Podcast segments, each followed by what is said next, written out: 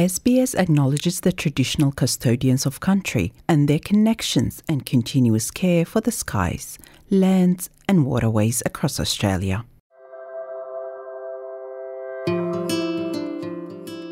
You're listening to Australia Explained, an SBS audio podcast helping you navigate life in Australia.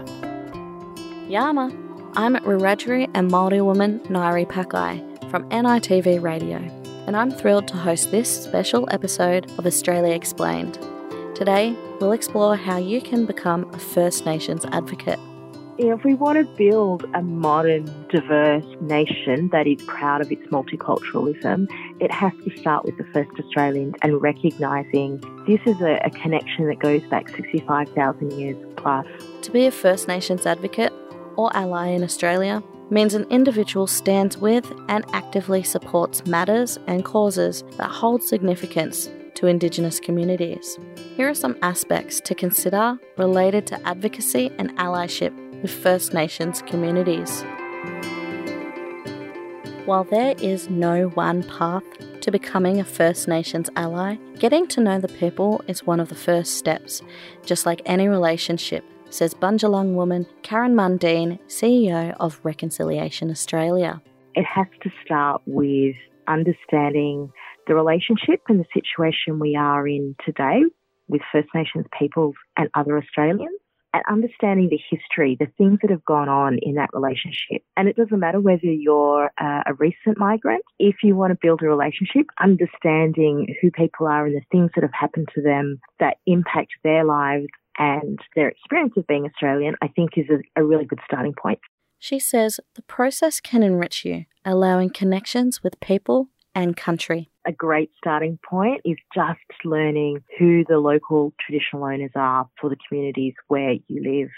And you can often do that through First Nations organisations, you can often do it through local councils, and then getting to know the people in your area, getting to know the places which often have park names that uses traditional language, places that are named after things that happened historically in that area. Yorta Yorta woman Dr. Summer May Finlay says it is important that non Indigenous people educate themselves. Uh, an ally is someone who takes the time to educate themselves because, as only 3% of the population, if we tried to educate everybody, we'd be doing nothing else. That includes sleeping and eating. So, really, the starting point is going to trusted sources. Reconciliation Australia or your date based reconciliation council a really good starting point. Uh, I highly recommend them. Gamilaroi man Luke Pearson is a founder of IndigenousX, an online platform that showcases and celebrates diverse Indigenous voices. He says we need to first see all individuals as equals before learning the history. If you come from a place of dignity, respect, love, appreciation, and an understanding that all peoples are fundamentally equal, and whatever differences we see in our culture are not a reflection of you know, better, worse, superior, inferior in that way, then you're off to a good start.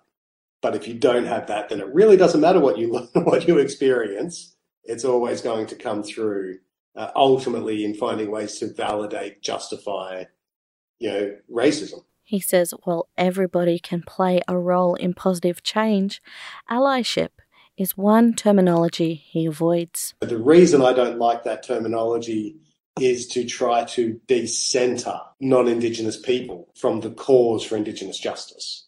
And so if you're doing good things and you're helping, that's great. But you shouldn't need a label or a sticker or making it about you in that way. The goal is not for you to feel good. The goal is to improve outcomes for Indigenous people. A good ally is someone who knows the boundaries of what it means to be an ally, as opposed to a First Nations person, says Dr. Finlay. So we don't need someone to step into the realm of trying to behave like an Indigenous person. What we need is people who recognise they're not First Nations and also recognise when it's a First Nations person that should be speaking. And, and in that, make sure that they're actually then proactively identifying people that should speak on their behalf. CEO of Reconciliation Australia, Karen Mundine, says refugee and migrant communities can draw from similar life experiences to build better outcomes. Whether it's experiences of racism, limited in where they're able to travel or go or visit, who have been kept away from their homelands.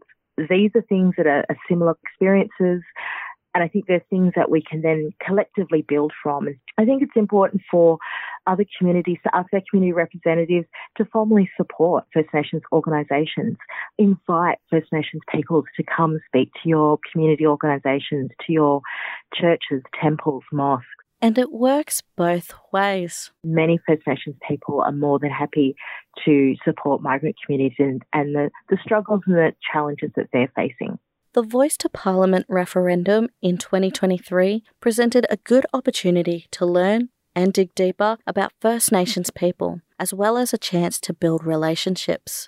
And continuing to do so is vital for the future of modern Australia, Mrs. Mundine says. If we want to build a modern, diverse nation that is proud of its multiculturalism, it has to start with the first Australians and recognising this is a, a, connection that goes back 65,000 years plus.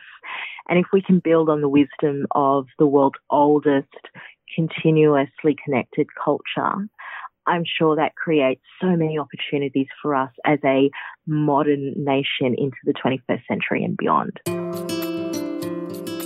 Thank you for listening to this special episode of Australia Explained. I'm Nairi Pakai, and until next time. This was an SBS audio podcast. For more Australia Explained stories, visit sbs.com.au slash Australia Explained.